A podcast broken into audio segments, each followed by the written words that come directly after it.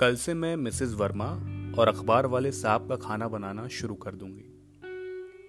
Mrs Verma से आज तनख्वाह लेने गई तो उसने पास बिठा लिया। उसने कहा, शानो, अगर तेरे पास वक्त है तो तू मेरी सफ़ाई वगैरह भी कर दिया कर और खाना भी बना दिया कर। दोनों वक्त का खाना एक ही वक्त बन जाएगा। बोल, मंजूर है? मिसेस वर्मा की बात हमेशा दो टूक होती है। मैंने पूछा, जो लड़की सफ़ाई कर रही थी और जो लड़का खाना बना रहा था, उन्हें क्या हुआ? मिसेस वर्मा के साथ दो टूक बात करने में मुझे संकोच नहीं होता।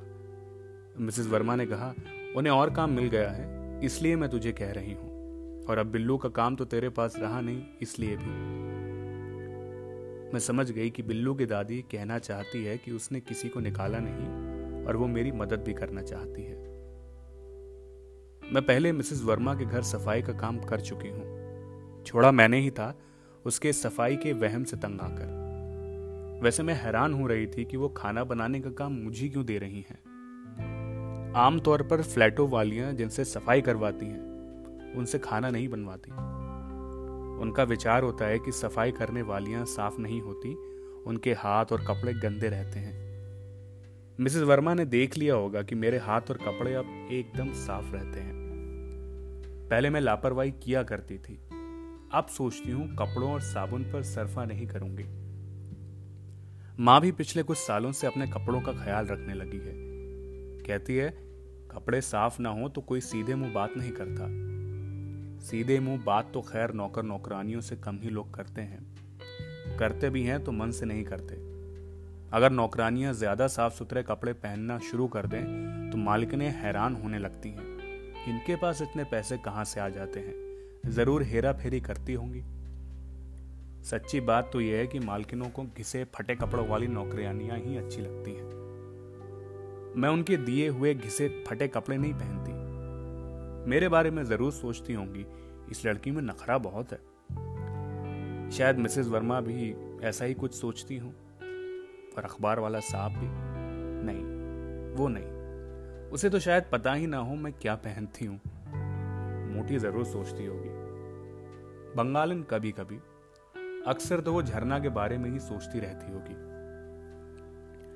मिसेस वर्मा को हाँ कहने के बाद पता नहीं मुझे क्या हुआ, मैं अखबार वाले साहब के घर चली गई। शाम के वक्त आज से पहले उसके घर कभी नहीं गई। कोई ज़रूरत ही नहीं पड़ी। आज भी ज़रूरत तो नहीं थी। मैं जो बात उससे कहना चाहती थी, वो कल सुबह भी कही जा सकती थी। लेकिन मैं मौज में थी। मुझसे कल तक रुका नहीं गया।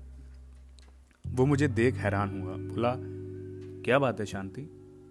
मैंने कहा, बात यह है साहब कि कल से मैं सफ़ाई के अलावा आपका खाना भी बनाया करूँगी। दोनों वक्त का एक ही वक्त। सुबह का आपको गरम गरम खिला दिया करूँगी। शाम को आप ठंडा खाएँ या खुद गरम कर लें, आपकी मर्ज़ी। पैसों की चिंता आप ना करें, जितना देंगे मुझे मंजूर होगा। अब आप बताइए आपको मंजूर है या नहीं। हाँ अगर आपको मेरा बनाया खाना पसंद ना आया तो आप मुझे बता देंगे और मैं दूसरे दिन से फिर सिर्फ़ सफ़ाई वाली बाई हो जाऊँगी। मैंने इतनी सारी लंबी बात सिर झुकाकर लगभग एक ही सांस में बोल दी। ऐसे जैसे कोई लड़की अपने मास्टर को कोई रटी हुई कहानी या कविता मुँह जबानी सुना रही हो। बोल चुकने के बाद मेरा गला एकदम सूख गया था। और मैं अब भी सिर झुकाए खड़ी थी किसी बेवकूफ़ दुल्हन की तरह, जिसके मुँह से कई गलत बातें एक साथ निकल गई हों और जिसे पता ना हो कि उसका मालिक उसे क्या सजा देगा। अखबार वाले साहब की धीमी से आवाज़ आई। मुझे मंजूर है। मैंने कहा, नमस्ते, और मैं दरवाज़ा खोल नीचे उतर गई। मैं नहीं जानती मुझमें हिम्मत कहाँ से आई। मैं इतना जानती हूँ कि साहब को बाकायदा खाना खाते देख मेरा दिल खुश होगा। मैं सोचती रहती हूँ, साहब किसी दिन बीमार पड़ जाएगा। अगर मिसेस वर्मा ने मुझे खाना बनाने के लिए ना कहा होता तो मैंने अखबार वाले साहब से बात करने की हिम्मत ना की होती। मैंने माँ को बता दिया। वो हैरान तो हुई, नाराज़ नहीं। मैंने अपने नाटक के बारे में उसे नहीं बताया। वो शायद यही समझती कि सुझाव साहब का ही होगा। तो क्या मैंने माँ से फिर झूठ बोल दिया?